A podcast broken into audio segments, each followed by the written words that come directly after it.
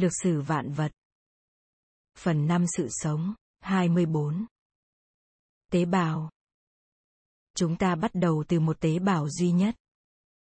Tế bào đầu tiên này tách ra thành hai, hai thành bốn, và vân vân. Sau 47 lần phân bào, bạn có được 10.000 nghìn tỷ. 10 triệu tỷ tế bào trong cơ thể bạn và bạn đã sẵn sàng vận động trong vai trò là một con người độc lập. Một và mỗi tế bào đều biết rõ chức năng và nhiệm vụ của nó trong quá trình nuôi dưỡng bạn ngay từ lúc thụ thai cho đến hơi thở cuối cùng. Bạn chẳng có được bí mật gì từ các tế bào.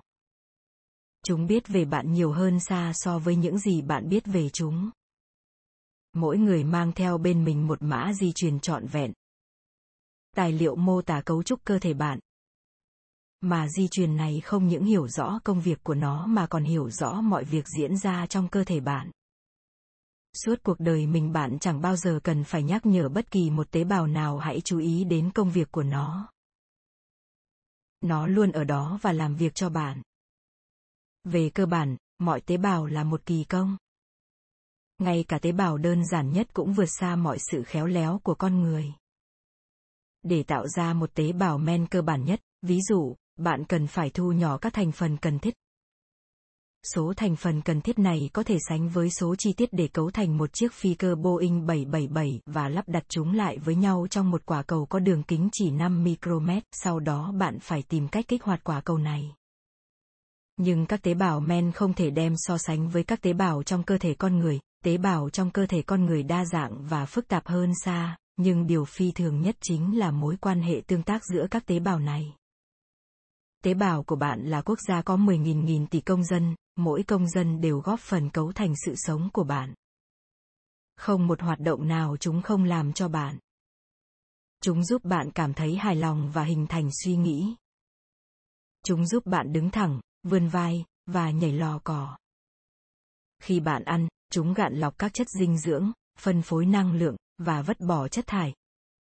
Tất cả các chức năng bạn học được từ môn sinh học thời phổ thông. Nhưng chúng cũng giúp bạn cảm thấy đói và nhắc nhở bạn ăn uống. Chúng giúp tóc bạn liên tục phát triển, tai bạn luôn được bôi sáp, não bộ hoạt động ổn định. Chúng kiểm soát mọi ngóc ngách trên cơ thể bạn. Chúng sẵn sàng chết vì bạn.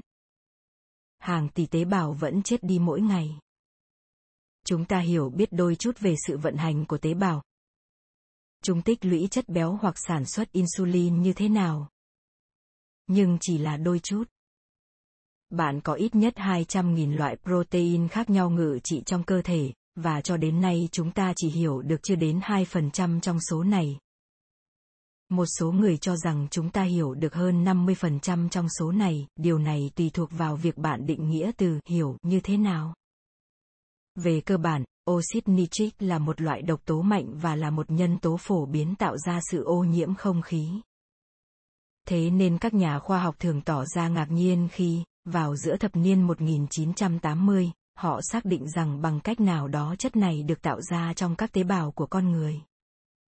Thoạt tiên chức năng của nó là điều bí ẩn đối với các nhà khoa học, nhưng về sau người ta xác định được rằng chức năng của nó là kiểm soát lưu lượng máu và sinh khí của các tế bào, tấn công các tế bào ung thư và các mầm bệnh khác, điều tiết khứu giác, và thậm chí còn hỗ trợ sự cương cứng của dương vật. Nó cũng giải thích tại sao nitroglycerin, một loại thuốc nổ nổi tiếng, lại có thể giảm triệu chứng đau tim hay còn được gọi là chứng đau thắt ngực. Nó được chuyển hóa thành oxit nitric trong dòng máu, làm dịu sự căng cơ, giúp máu lưu thông tốt. Chỉ trong một thập niên, độc tố này được xem như một loại thuốc tiên phổ biến. Bạn sở hữu khoảng vài trăm loại tế bào khác nhau, theo lời nhà hóa sinh người Bỉ, Christian de Duvay, và chúng cũng xuất hiện đa dạng về kích cỡ và hình dáng, từ tế bào thần kinh cho đến tế bào máu. Bình quân, tế bào của con người có đường kính khoảng chừng 20 micromet. 2% của 1 mm quá nhỏ nên không thể trông thấy bằng mắt thường nhưng cũng đủ lớn để chứa hàng triệu phân tử. Sự sống động của tế bào cũng xuất hiện đa dạng. Mọi tế bào da của bạn đều là tế bào chết. Nếu bạn là một người lớn trung bình thì bạn mang trên mình khoảng nửa bao. một bao bằng 0,454 kg tế bào da chết, vài tỷ tế bào da chết bị bong ra khỏi cơ thể bạn mỗi ngày. Bạn hãy dùng ngón tay quệt mạnh lên một chiếc kệ phủ đầy bụi, một tỷ lệ lớn bụi này là tế bào da chết của con người. Hầu hết các tế bào sống đều tồn tại không quá một tháng, nhưng có một số tế bào tồn tại rất lâu. Tế bào gan có thể tồn tại suốt nhiều năm, dù rằng các thành phần của chúng có thể được đổi mới sau mỗi vài ngày. Tế bào não tồn tại lâu bằng tuổi thọ của bạn. Khi chào đời bạn có khoảng 100 tỷ tế bào não, và con số này gần như không thay đổi cho đến khi bạn qua đời. Người ta ước đoán rằng sau mỗi giờ đồng hồ bạn mất đi 500 tế bào não. Các thành phần cấu tạo tế bào não liên tục đổi mới, cũng giống như các tế bào gan, nhờ đó không thành phần nào của chúng có thể già hơn một tháng. Thật thế, người ta cho rằng không một phần tử nào trong chúng ta có thể có tuổi thọ hơn 9 năm. Có thể chúng ta không cảm thấy thế, nhưng ở góc độ tế bào thì tất cả chúng ta đều là những đứa trẻ. Người đầu tiên mô tả tế bào là Robert Hooke, người đã tranh cãi cùng Isaac Newton về quyền tác giả của luật nghịch đảo vuông. Húc gặt hái nhiều thành tựu trong suốt 68 năm làm việc, nhưng người ta biết đến ông nhiều nhất qua cuốn sách nổi tiếng Microphagia. Or some physiological description of miniature body made by magnifying glasses, xuất bản năm 1665. Cuốn sách này làm say mê công chúng qua những hiểu biết phi thường về tế bào ngoài sức tưởng tượng của bất cứ ai. Hooke xác định rằng một inch vuông nút bẩn, Cóc chứa 1 tỷ 259 triệu 712 nghìn tế bào. Đây là con số rất lớn lần đầu tiên xuất hiện trong khoa học. Kính hiển vi của Hooke có thể phóng đại hình ảnh lên 30 lần, đây là loại kính hiển vi tốt nhất trong suốt thế kỷ 17. Một thập niên sau Húc và các thành viên khác của Hội Hoàng gia London nhận được các bức vẽ và bản báo cáo từ một người bán vải vô danh tại Hà Lan, nội dung mô tả một loại kính hiển vi có thể phóng đại hình ảnh lên đến 275 lần. Tên của người bán vải này là Anthony van Leeuwenhoek. Dù không phải là người học cao và không được đào tạo chính quy nhưng ông đã trở thành một chuyên gia quan sát tài năng vượt bậc. Leeuwenhoek chế biến công cụ cho mọi thử nghiệm của mình và giấu nhẹm các kỹ thuật này, dù rằng đôi khi ông cũng đề cập sơ sài với người Anh về việc họ có thể cải thiện các giải pháp của mình như thế nào. Suốt 50 năm sau, ông viết 200 bản báo cáo gửi đến Hội Hoàng gia. Leeuwenhoek không giải thích điều gì mà chỉ trình bày những gì mình khám phá được, cùng với các hình vẽ khéo léo. Ông gửi đến những báo cáo về mọi đề tài hữu ích. Mốc trên bánh mì, vết đốt của ong, tế bào máu, răng, tóc, nước bọt của chính ông, phân, tinh dịch. Hầu hết những thứ này trước đó chưa bao giờ được quan sát qua kính hiển vi. Leeuwenhoek khám phá được các động vật nguyên sinh. Ông tính toán rằng có khoảng 8 triệu 280 nghìn động vật nguyên sinh tồn tại chỉ trong một giọt nước. Nhiều hơn dân số Hà Lan. Thế giới này tràn ngập sự sống với số lượng mà không ai có thể hình dung được. Lấy cảm hứng từ những khám phá phi thường của Leeuwenhoek, các nhà khoa học khác bắt đầu quan sát mọi đối tượng qua kính hiển vi. Một trong những chuyên gia quan sát nổi tiếng người Hà Lan, Nicolaus Hatzecker, tin chắc rằng mình đã nhìn thấy những con người cực nhỏ trong các tế bào tinh dịch. Ông gọi đây là người tí hon và suốt một khoảng thời gian dài người ta tin rằng mọi người, thực ra là mọi sinh vật, đều mang trong mình những người tí hon này. Chính Leeuwenhoek thỉnh thoảng cũng suýt mất mạng vì những thử nghiệm của mình. Trong một lần thử nghiệm ông cố gắng nghiên cứu khả năng phát nổ của thuốc súng bằng cách quan sát một mẩu thuốc súng ở cự ly gần. Trong thử nghiệm này ông suýt tự làm mù mắt chính mình. Năm 1683 Leeuwenhoek khám phá vi khuẩn. Trước năm 1831 vẫn chưa ai trông thấy được nhân của tế bào. Nó được khám phá bởi nhà thực vật học người Scotland, Robert Brown. Brown, 1773 1858 gọi nó là nucleus từ tiếng Latin nucula, có nghĩa là phần cốt lõi. Tuy nhiên, mãi đến năm 1839 người ta mới biết được rằng mọi sinh vật đều được cấu thành bởi tế bào. Chính Theodor Swan, một nhà khoa học Đức, đã khám phá điều này. Mãi đến những năm 1860 Louis Pasteur tại Pháp mới khẳng định được rằng sự sống không thể xuất hiện ngẫu nhiên nhưng nó phải xuất nguồn từ các tế bào tồn tại trước đó. Kiến thức này được gọi là thiết tế bào, và nó trở thành nền tảng cho bộ môn sinh học hiện đại. Tế bào được so sánh với nhiều thứ, từ nhà máy lọc hóa tinh vi, bởi nhà vật lý học James Cheffin cho đến vương quốc rộng lớn. Bởi nhà hóa sinh Guy Brown.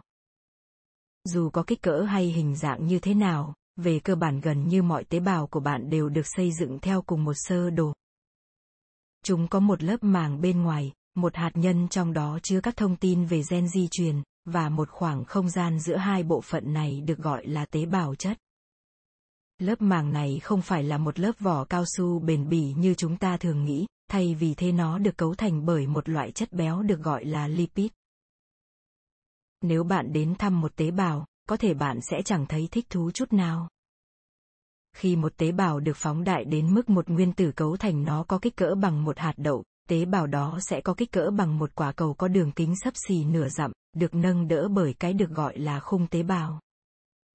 Trong đó, hàng triệu triệu vật thể. Một số có kích cỡ bằng quả bóng rổ, một số có kích cỡ bằng xe ô tô. Sẽ di chuyển hỗn độn với tốc độ cực nhanh giống như các đầu đạn. Sẽ không có nơi nào để bạn có thể đứng mà không bị oanh tạc hàng nghìn lần một giây từ mọi hướng. Ngay cả đối với các vật thể tồn tại liên tục trong tế bào thì đây cũng là một nơi nguy hiểm. Mỗi chuỗi DNA bình quân bị oanh tạc một lần mỗi 8,4 giây. 10.000 lần một ngày. Bởi các hóa chất và các tác nhân khác, và mỗi vết thương này cần phải được chữa lành nếu tế bào không muốn bị diệt vong. Protein là thứ cực kỳ sống động, nó xoay tròn, giãn nở nhịp nhàng, và va chạm vào nhau một tỷ lần một giây.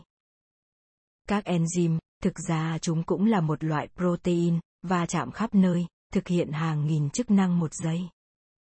Giống như loài kiến chăm chỉ, chúng luôn bận rộn xây dựng và tái lập các phân tử, vận chuyển từ nơi này đến nơi khác. Một vài loại protein chỉ tồn tại chưa đến 30 phút, các protein còn lại tồn tại nhiều tuần lễ.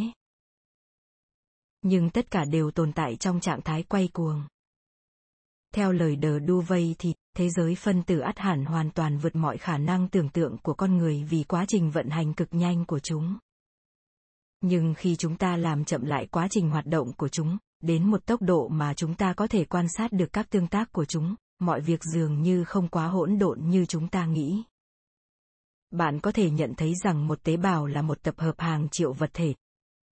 Lysozyme, nội bào, phối tử, protein đủ cỡ đủ loại. Va chạm với hàng triệu vật thể khác và thực hiện nhiều chức năng. Chiết năng lượng từ chất dinh dưỡng, lắp ráp kết cấu, vứt bỏ chất thải, né tránh những kẻ xâm nhập, gửi và nhận thông tin, sửa chữa kết cấu. Về cơ bản, một tế bào chứa khoảng 20.000 loại protein, mỗi loại được được đại diện bởi ít nhất 50.000 phân tử. Điều này có nghĩa là, Nolan nói, nếu chúng ta đếm các phân tử thì con số này có thể lên đến ít nhất 100 triệu phân tử protein trong mỗi tế bào. Con số này cho thấy hoạt động hóa sinh diễn ra với cường độ mạnh trong mỗi người. Đây là một quá trình vận động đòi hỏi sự khát khe. Tim bạn phải bơm 75 gallon. Một gallon bằng 4,54 lít máu một giờ, 1.800 gallon một ngày, 657.000 gallon một năm. Đủ để đổ đầy một chiếc hồ bơi cỡ lớn. Để giúp các tế bào có đủ lượng oxy cần thiết. Và đó là trong lúc cơ thể nghỉ ngơi. Trong khi bạn tham gia tập thể dục thì tỷ lệ này có thể gia tăng gấp 6 lần. Oxy được sọ mụn. Mitochondria thẩm thấu. Đây là nhà máy chế biến năng lượng của các tế bào, và bình quân có khoảng 1.000 sọ mụn trong mỗi tế bào. Hầu như mọi thức ăn và oxy đưa vào cơ thể bạn đều được chuyển hóa và đưa đến sọ mụn, tại đây chúng được chuyển hóa thành một phân tử được gọi là adenosine triphosphate, hay còn gọi là ATP. Có thể bạn chưa từng nghe nói đến ATP, nhưng chính nó giúp bạn tồn tại. Các phân tử ATP thực ra là các ắc quy nhỏ di chuyển quanh tế bào để cung cấp năng lượng cho mọi quá trình hoạt động của tế bào. Tại bất kỳ thời điểm nào, một tế bào điển hình trong cơ thể bạn luôn có khoảng 1 tỷ phân tử ATP, và sau mỗi 2 phút thì chúng được thay thế bởi hàng tỷ phân tử ATP khác. Mỗi ngày bạn tạo ra và sử dụng một lượng ATP tương đương một nửa trọng lượng cơ thể. Khi bạn cảm thấy da mình ấm áp, đó là lúc ATP đang hoạt động. Mỗi ngày có hàng tỷ tế bào trong cơ thể bạn chết đi vì ích lợi của bạn và hàng tỷ tế bào mới sẽ xuất hiện. Tế bào có thể chết trong đau đớn. Ví dụ, khi bị nhiễm trùng. Nhưng thường thì chúng chết đi vì đó là vận mệnh của chúng theo đúng tự nhiên. Đôi khi, khi một tế bào không tự chết đi mà lại bắt đầu phân bào và sinh sản ở tốc độ không thể kiểm soát, chúng ta gọi đây là chứng ung thư. Các tế bào ung thư thực ra chỉ là các tế bào rối loạn. Tế bào cũng thường rối loạn như thế này, nhưng cơ thể có cơ chế đặc biệt để xử lý sự cố này. Rất hiếm khi cơ thể không kiểm soát được sự cố này. Bình quân một khối u ác tính xuất hiện sau mỗi 100 triệu tỷ lần phân bào. Họa hoàn lắm chứng ung thư mới xuất hiện. Điều kỳ diệu ở đây không phải là xác suất rủi ro cực nhỏ này, mà là tế bào có thể kiểm soát được mọi thứ suốt nhiều chục năm. Chúng kiểm soát được mọi thông tin trong cơ thể. Hướng dẫn, thắc mắc, sửa chữa, yêu cầu trợ giúp, đổi mới, vân vân. Hầu hết các tin tức này được chuyển đi qua những người đưa tin được gọi là các hormone. Kích thích tố, các hóa chất chẳng hạn insulin, adrenaline, estrogen và testosterone. Chúng chuyển thông tin từ tuyến giáp và các tuyến nội tiết. Ngoài ra các thông tin còn đến từ não bộ hoặc từ các trung tâm cục bộ. Cuối cùng, các tế bào liên lạc trực tiếp với nhau để đảm bảo hoạt động của chúng được nhịp nhàng. Có lẽ điều đáng chú ý nhất là tất cả đều là một hoạt động ngẫu nhiên, một chuỗi bất tận các hoạt động không ngừng chịu sự chi phối của lực đẩy và lực hút. Rõ ràng chẳng có suy nghĩ nào ẩn phía sau mọi hoạt động của các tế bào. Nó diễn ra nhịp nhàng, liên tục và đáng tin cậy đến mức hiếm khi nào chúng ta ý thức được nó đừng bao giờ quên rằng mọi vật sống đều là một kỳ quan của kết cấu nguyên tử. Ghi chú.